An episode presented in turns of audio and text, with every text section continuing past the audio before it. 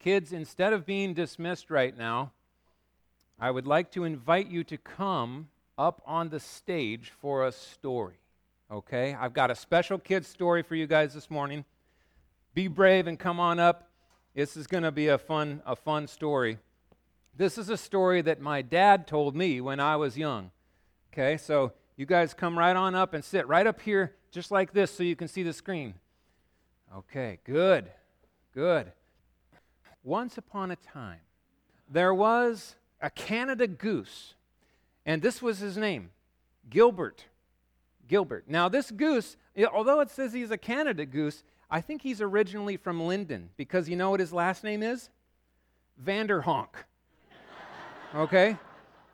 This is Gilbert Vanderhonk, and let me tell you about something that happened in his life. He was flying north. Have you guys ever seen the geese flying north? What do they sound like when they fly over your house? Any, have you heard them? They're noisy. Honk, honk, honk, honk, honk, honk. They're all honking all the way. You have heard one? Oh, yeah. Okay, so that's what he was doing. He was flying north with his family like every good Canada goose does in the springtime. They go north, right? But he was flying over Whatcom County, and he got over the top of Lynden, and he's like, oh, that looks familiar. That's where I grew up. And then he spotted a group of chickens down on the ground in the chicken pen. And he said, you know what? Those chickens look like they're having more fun than I'm having up here. Look, they don't have to work that hard. They just walk around, make a bunch of noise, and they eat corn all day long. And he looked around, he said, why am I sweating up here, honking all day and flying north? I'm going to go down and hang out with those chickens and eat corn and rest, and there's some trees. I'm going to sleep in the shade. I'm just going to eat corn and take naps. That's all I want to do. So he did. He veered down and circled down all the way down, and he landed in the chicken coop. It was a little tricky landing because it wasn't very big, and he landed and tried to put on the brakes and hit the edge of the chicken coop. All scared all the chickens, and then he went over and he had a little bit of corn, and he's like, oh man, the party is on. So he got in there with those chickens. Now, what is a Canada goose doing hanging out with chickens? One thing he noticed after he spent a little time with those chickens is they were kind of mean. They were constantly pecking at each other and fighting and trying to spur each other, and it was a while before he could get the corn because those chickens were kind of mean. But guess what? Gilbert was bigger than those chickens, and he learned how to kind of push them around. So he would get in there, scare those chickens back, and then he'd push them out of the way, and he got to eat all the corn he wanted. And eat corn he did. His favorite thing, he would eat corn, and then he would go over and lay back, kick up his feet, take a nap in the shade. That's what he did all summer long. He just stayed there with those chickens, because chickens don't really fly, do they? You guys ever seen chickens? You have chickens? Anyone have chickens? Yeah? Okay. Yeah, you've got some chickens? Okay, so you know about this. Okay, so here's what happened. It began to get kind of cold, and Gilbert was like, have you been outside at night lately? It's kind of getting cold at night. And Gilbert was kind of like, man, what's going on? It's, it's cold. And all of a sudden he heard the noise of his family flying south. Honk, honk, honk. They went right over the top of his chicken coop. And he said, ah, it's too much work. I don't want to crawl out of this chicken coop and fly up there with them and go all the way south again. I'm just going to hang out with these chickens. I mean, they must be okay all winter long, right? So he said to his family, you guys just go on. I'm staying here and partying with these chickens. Well, Gilbert did not know that Lynden was in store for a rough winter. It was snowy. There was a nor'easter, snow drifts. You guys remember those? Big snow. And Gilbert was just freezing over there. He said, this is awful. I don't know what I was thinking hanging with these chickens. I think I might not even make it through winter. He shivered all winter long. And then the sun started coming up again, and it got to warm, warming up a little, and he heard that noise in the distance. Here comes his family. Gilbert, you get up out of those chickens and come join us. What are you doing down there? Come on, get back to work, young man. And he said, oh, man, I got to get out of here. This is not the way to live. So he backed up in that chicken coop as far as he could, and he said, okay, here we go. I am going to run and fly. And he took off, and guess what? He got about that far off the ground, and he tried to pull up, and he smacked right into the fence and bounced back. You know what had happened? Gilbert was lazy. He had not been working. He hadn't gone to the gym in a long time, and he was too big to fly, just like those chickens. He couldn't even get off the ground. He had had way too much corn, taken way too many naps, and he was just basically dealing with the problem he, he had created. So he watched his family fly on there. They just kept on going to the beautiful waters and the mountains up north, and he was stuck with those chickens. So you know what he did?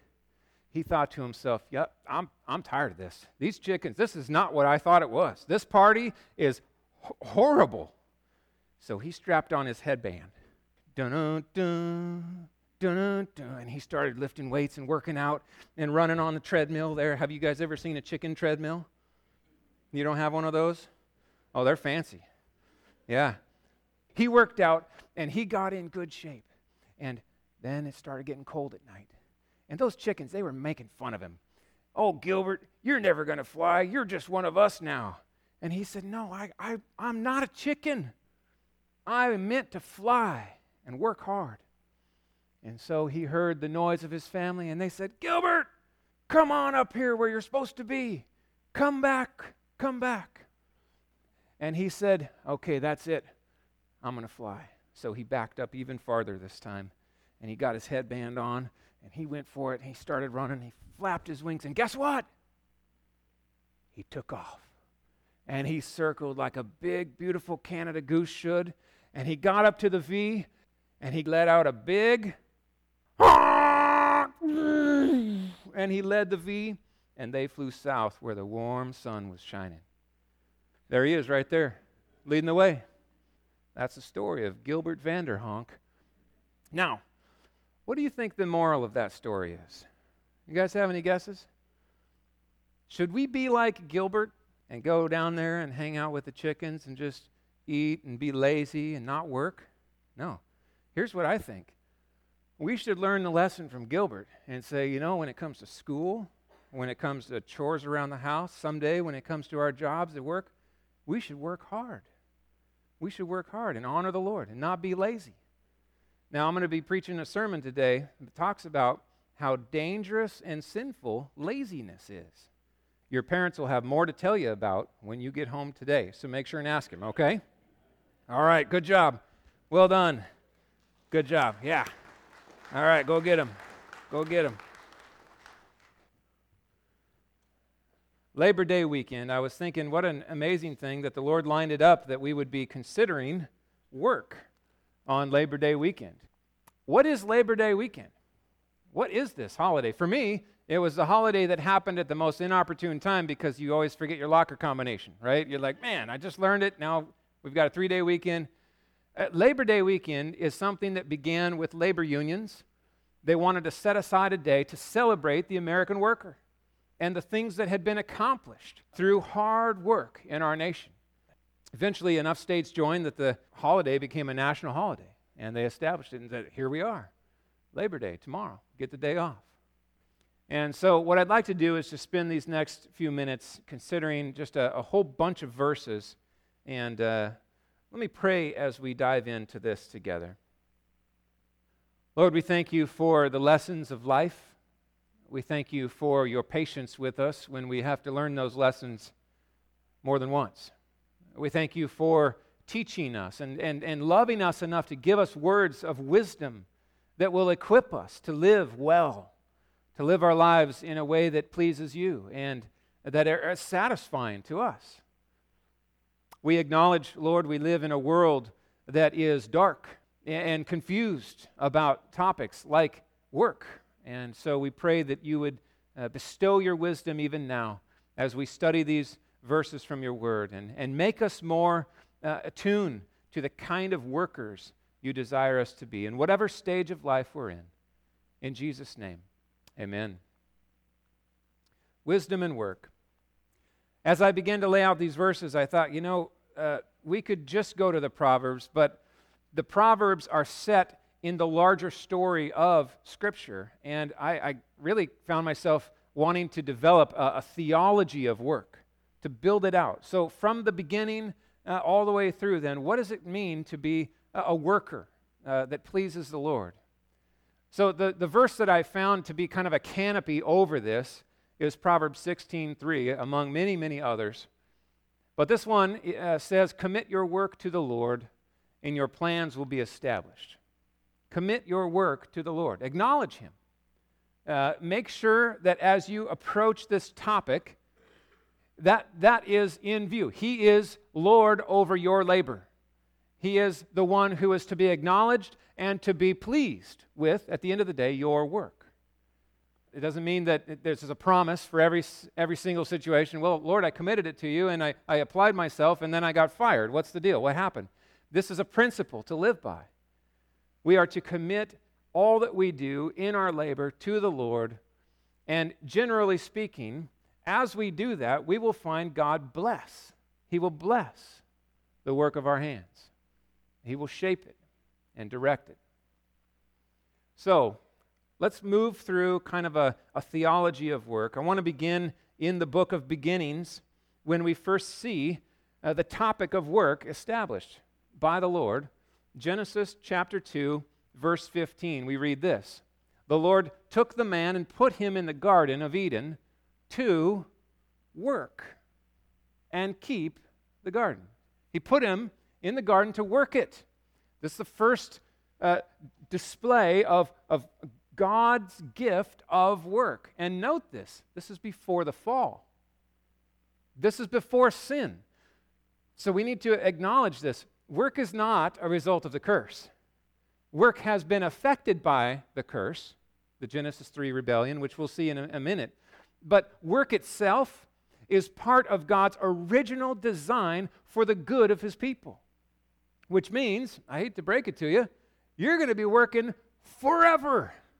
You just thought you retired. We're just getting started, friends. On the new heaven and the new earth, there will be work to do. Joyous, satisfying, fulfilling work. It is a joy. It is a gift. We've been created, in part, to be workers. Workers.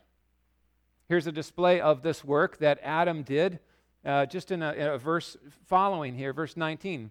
Out of the ground the Lord had formed every beast of the field and every bird of the heavens, and He brought them to the man to see what he would call them. Whatever the man called every living creature, that was its name. Now, does God need Adam to do this?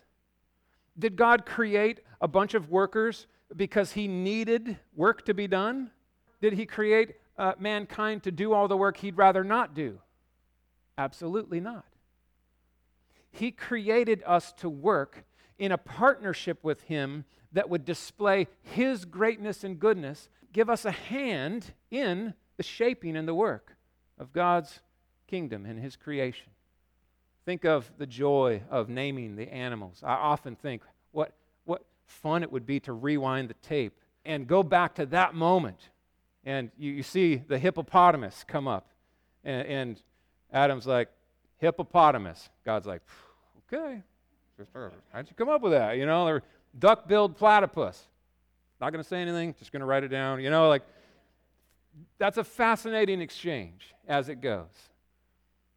Every living creature. The work. It's a gift of God. Now, what is the goal of this work? What is the goal of this work? We find throughout the Scriptures, but uh, especially in First Corinthians chapter ten, verse thirty-one, just a canopy verse that helps us to see the goal of all that we do, including work. Paul says this, whether you eat or drink, or whatever you do, do all to the glory of God. So we can certainly say that even before the fall, the work was assigned to His glory, to, to the glory of God. That work to, was to be done.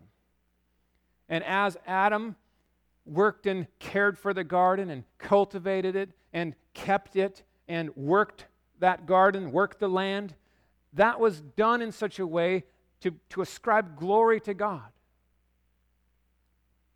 even on the other side of the fall, the curse. This remains true. In fact, if anything, more true than ever.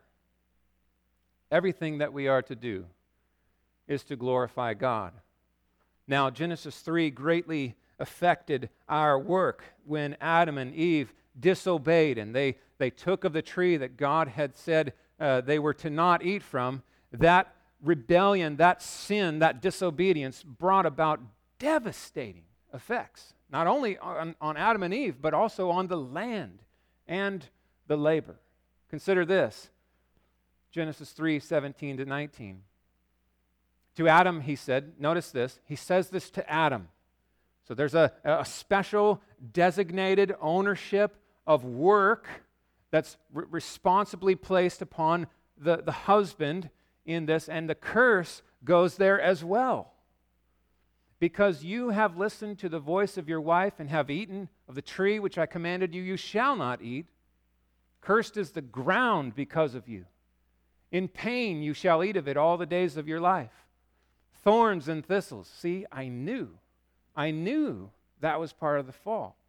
Picking blackberries should not be that hard, right? It, can anyone agree? You come back and you're like, man, what happened? I look like I got attacked by a bear.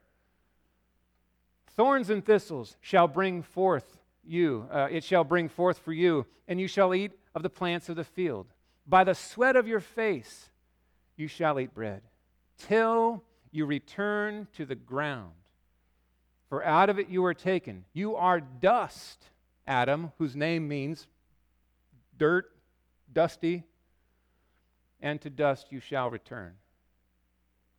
And so we find God pronouncing a specific part of the curse for that rebellion. We know this. We've experienced this every day that we've lived on this earth when we go to work in all the different various ways. Even those who are not tilling the soil every day know that the challenge of work, this is a fallen world. Work is not easy. It is, it is hard, and part of that is the judgment of God because of sin.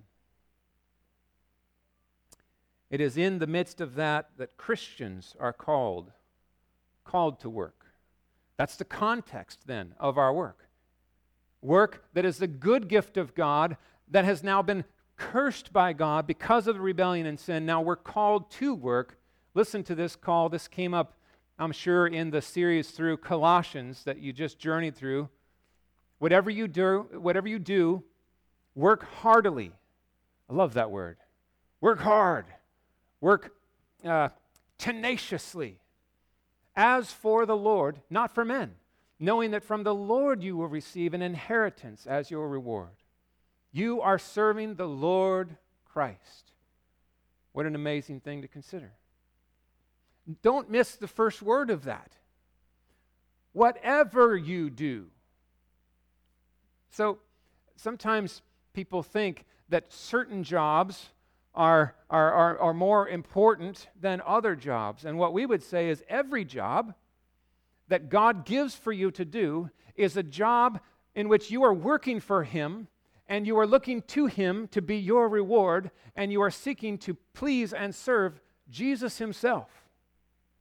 Whether it be in the home, not receiving any monetary benefit from changing diapers, or whether it be in the highest profile C E O job on Wall Street or in Silicon Valley.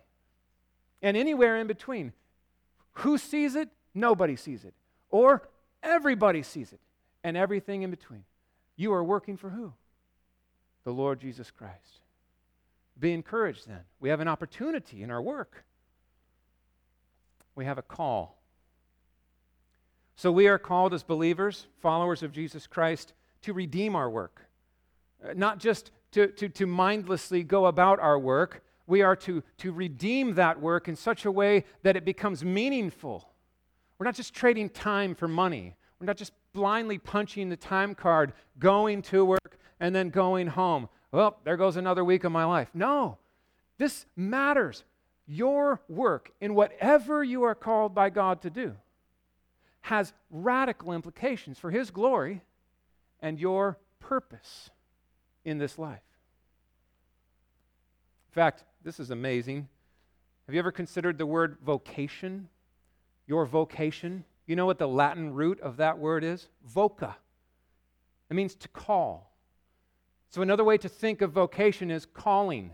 God's calling is whatever vocation that He has placed before you to do at that time. It's His call. And what is the call? Glorify God. Work hard. Please Him. Do your work in such a way that brings Him glory. Now, this can be convicting, can it? Because some jobs are just jobs. They're hard. This is not easy. How do we change the way we think? How do we stand out as believers from a world that comes to things completely different than we are to, according to these verses? I came up with a list. This is just the tip of the iceberg, but consider some of these approaches to work. These, my friends, we are guilty of, and the world around us is also guilty of. We have all been here at one time or another, and we have, I'm sure, displayed some of these things in repeated ways. Apathy, carelessness. You come into work, coffee cup, here we go again. Okay, boot the computer up, type in the forms, uh, this, and then I'm just there. I, I, I might as well be a machine, right? I'm not heartfelt invested in my labor. I'm not working for God at that point. I'm simply working for the exchange of time and money. Carelessness, bad attitudes, one which might be boredom, laziness. They usually go together, don't they? Mm. The Lord loves when His people serve Him from the heart. So it's not enough just to do the job and check it off. God calls us to serve Him with, with gladness, with joy, to work for Him from the heart. Oh, that's hard. That's hard. On Monday mornings when you're not feeling it. Procrastination. I had to put this in here because honestly, that can be a sinful thing. Procrastination in many ways is not just something that happens to you because that's the way you are. It is something that you choose. And honestly, it can be very selfish. It's me saying, I will put off what I know I should do now because I'd rather just not do it. I have other things that are, I'm just going to put it off. I'm just going to focus on these other things. Procrastination can be sinful, friends. A display of selfishness. Maybe not in every situation. Lying, stealing, and cheating in every situation. Sinful, right? And they usually kind of weave together. They usually don't like to stand alone. They, the, the lying likes to create opportunities for the other. Cheating, stealing, Uh, and gossiping and slandering, they all just kind of snowball up into this nasty black hole of your heart. And you can smile and you can be pleasant, but inside, you know there's some stuff happening. Bad mouthing. How do you talk about the boss when he's not around? How do you talk about your coworkers to the boss when they're not around? How do you talk about everybody in the workplace when you go home? Gossiping, finding something true, and telling people who uh, don't know about it in a way that could be harmful and damaging. Or slandering, making something up that's not true, or handing along something that might not in fact be true in a way that's damaging or hurtful. Pride in the workplace is rampant in our day. Boasting in yourself, Um, inflating your abilities, drawing attention. We looked at that some last week, right? Or the, another way to see that is belittling, constantly knocking down someone else, pointing out their deficiencies, their weaknesses, their issues, their problems. If I do either one of those, pride is just shredding in my heart. Divisiveness. Impulsive decision-making, this is one we're going to see in the Proverbs. Not wise, prudent, slow, prayerful decision-making, but just, hey, that looks good. I'm off to another one. Let's go. Poor stewardship. How do I treat the company car? Do I treat it like other employees, or will I take care of it? Uh, how do I deal with the, uh, the kind of equipment that I use on the job site? Am I going to be a steward of that which God has placed in my care, because I know ultimately it's His, and I am to care for it? Inconsistency. One week, you're, you're all in. The next week, oh, whatever. Or what I saw a ton in California, worked with folks in Silicon Valley, workaholism. This was just awful. Guys sleeping at work, waking up, working round the clock. They would, they would come home but never really come home. You know what I mean? Throwing entire families away for what? For what? A new startup? More venture capital? What's it worth? What will you trade? So in the midst of this and many, many other expressions, I'm sure we could all work together and build this list out way bigger. What kind of workers are we to be? How should we stand out? And the, the wisdom of Proverbs now meets us in, in this call. One of the reoccurring and most prominent calls of the book of Proverbs is to guard against what I'm calling the slippery slope of sloth and sluggardom. Or you could say the surprisingly super slippery sinful slope of sloth and sluggardom. Many verses on this. A sluggard, to be clear about what we're talking about, I don't like labels, so maybe we could reword this. A sluggard is a person or uh, describes someone who is actively, right, uh, choosing not to work even though he has the ability to work. Okay, they have, they can work, they're just saying, I don't want to. They lack the drive, the personal responsibility slash discipline, and common sense to provide for their needs, to earn a living, to earn a wage. They like to sleep, and they dislike work. Friends, there's nothing new under the sun. This was a massive problem in the day of King Solomon. It is a huge problem, and it continues to be. The, it, the sin will show itself, and one of the expressions of sin is, in fact, sloth and sluggardom, laziness, a refusal to take responsibility for one's life and get to work. Slothfulness. King Solomon says, it casts into a deep sleep, and the idle person will suffer hunger.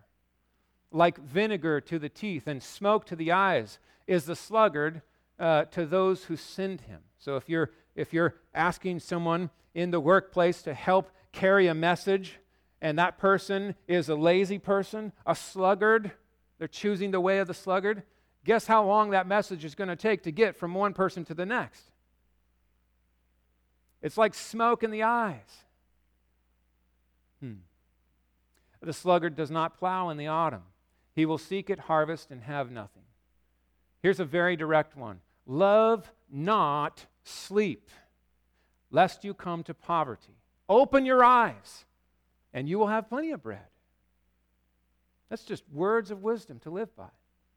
Love not sleep. Love not sleep. Go to the ant, O sluggard.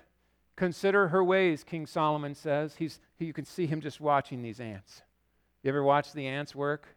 Go to the ant.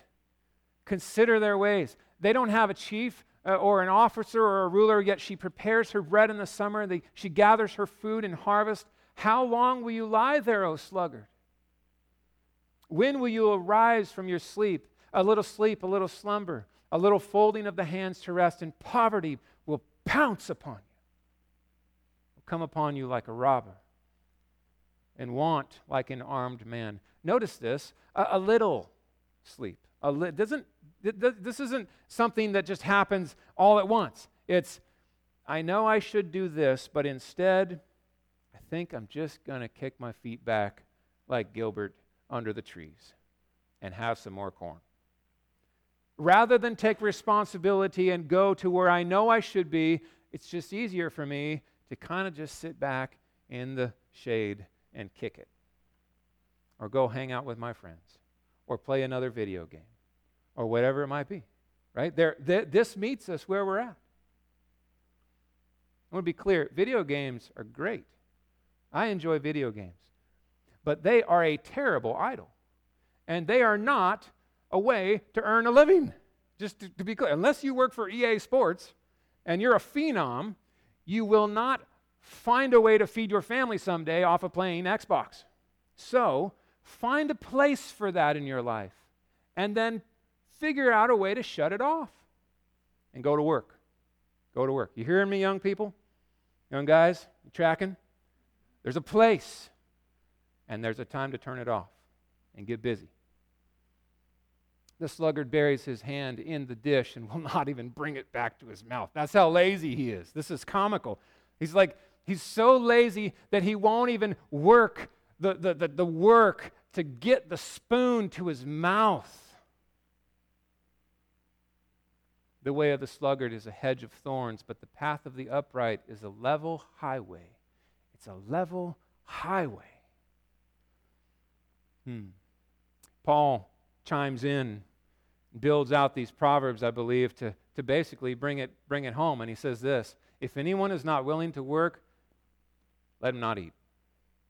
He said this to a church congregation where people were in that church asking for handouts and able to work and yet not willing to work. And they wanted to, to in a sense, mooch from the, the, the charity and the benevolence of the church body.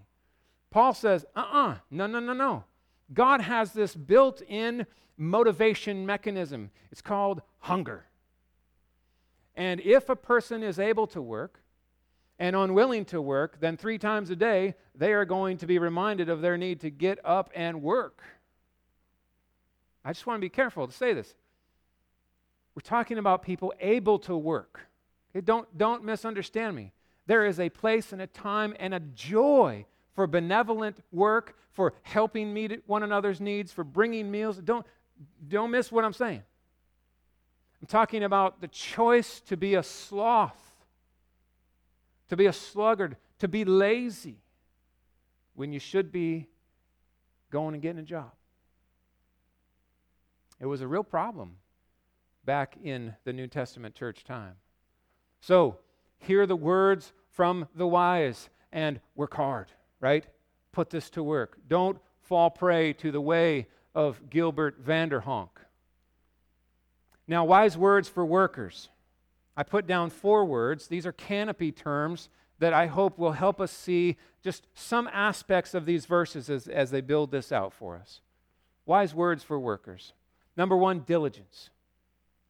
What kind of workers are we to be? We are to be diligent workers, hard workers, persevering workers.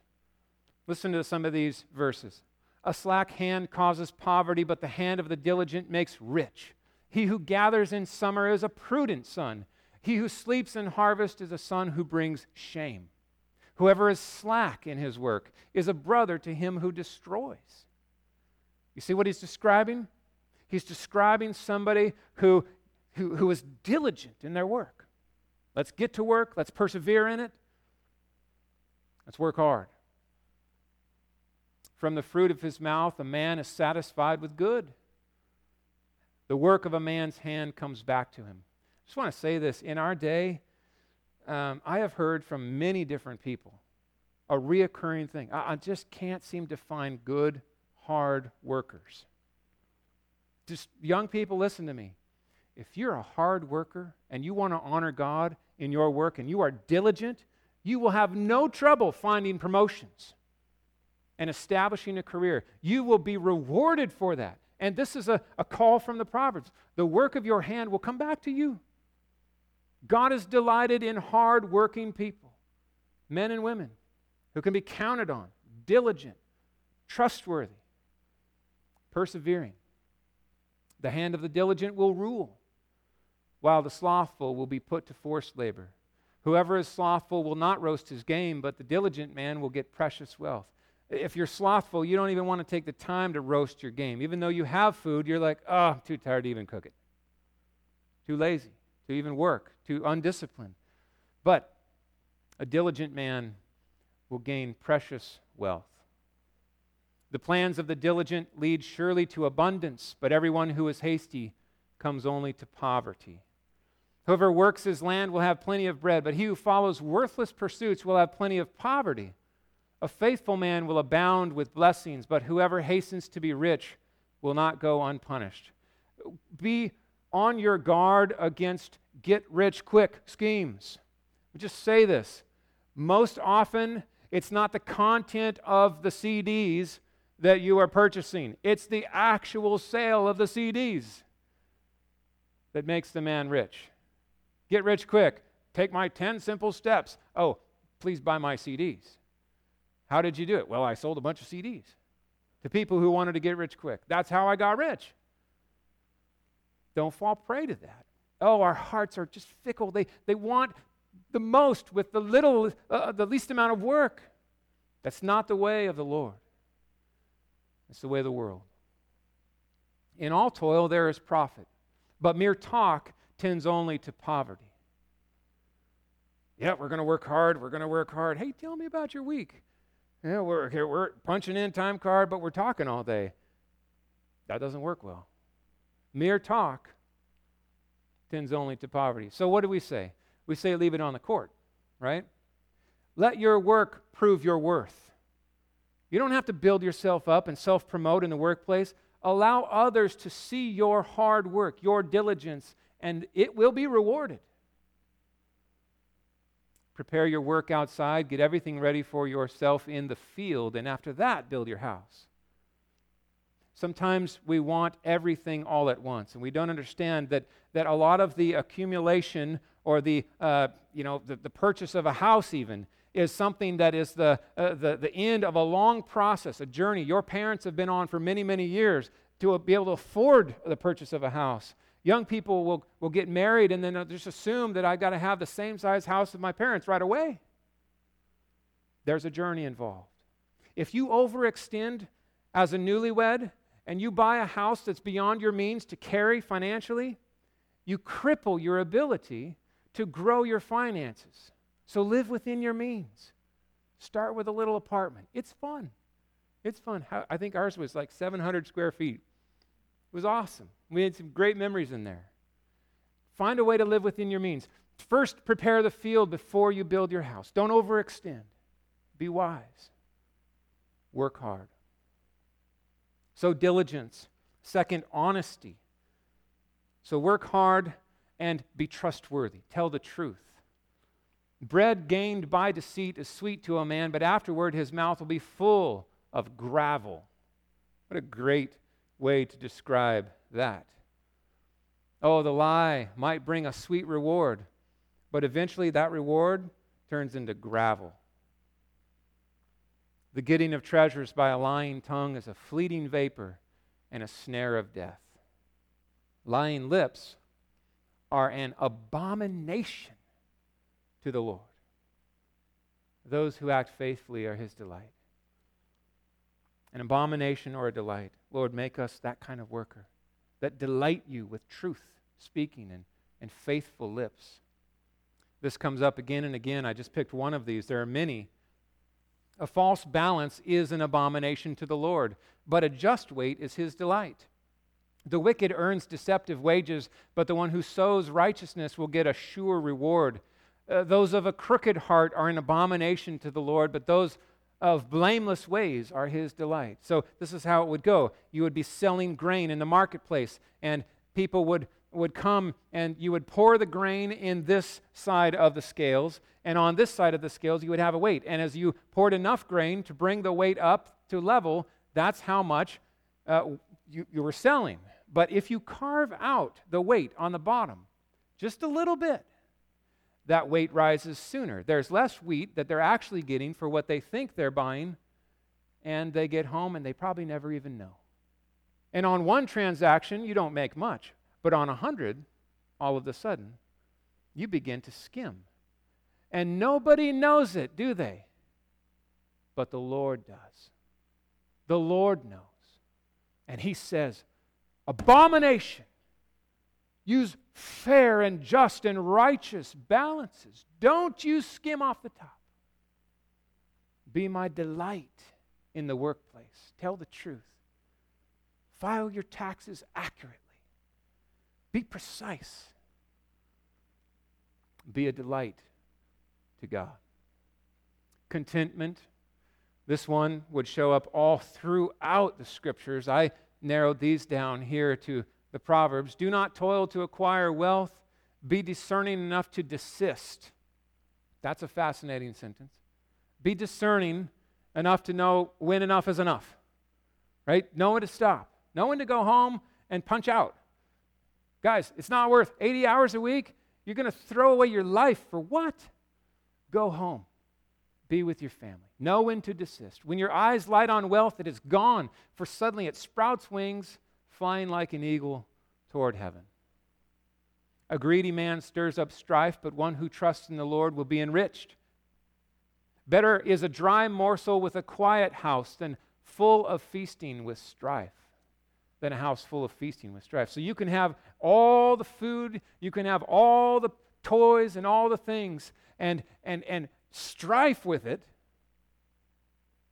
or you can work hard, be content, and have a quiet house with a morsel. How much is enough? Where do we draw that line?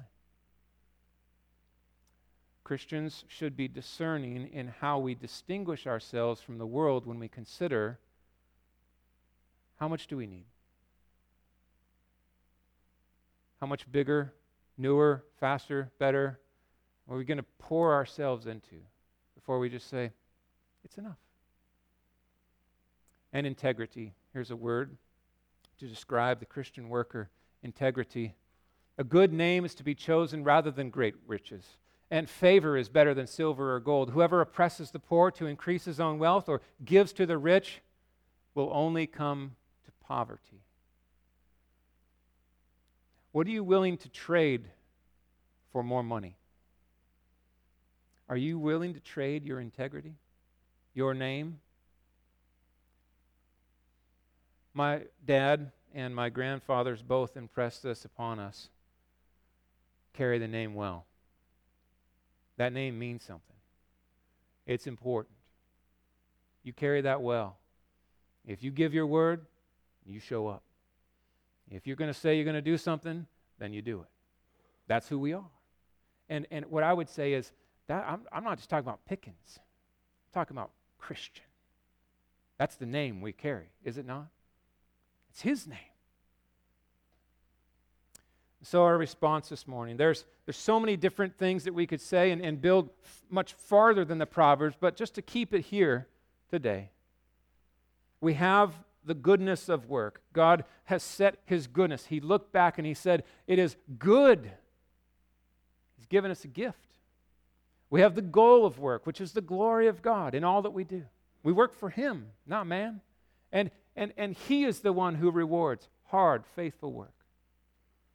We live in a broken world where there is toil. We understand this work is not easy. We are called, we are called to have a, a vocation, a calling to honor him in whatever he gives us to do, in whatever season we're in.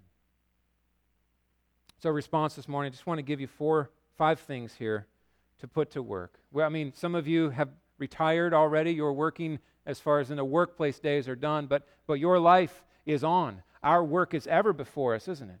Some of you are young people. You haven't even started your career yet. You, you're not sure what you're going to do, but I guarantee you this. These, these words of wisdom, hold on to them. They will bless you. They will shape you. They will benefit your life and bring food to your table. First, work hard and glorify God. In the workplace, hiring Christians should be a no-brainer.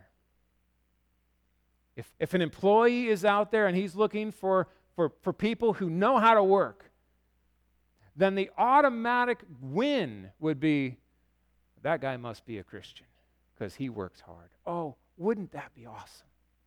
Wouldn't that be incredible? Now, that's probably not going to happen in a fallen world. In fact, some people have been demoted, even fired, for being Christians. But let your work, let you be set apart in it and glorify God. Work hard.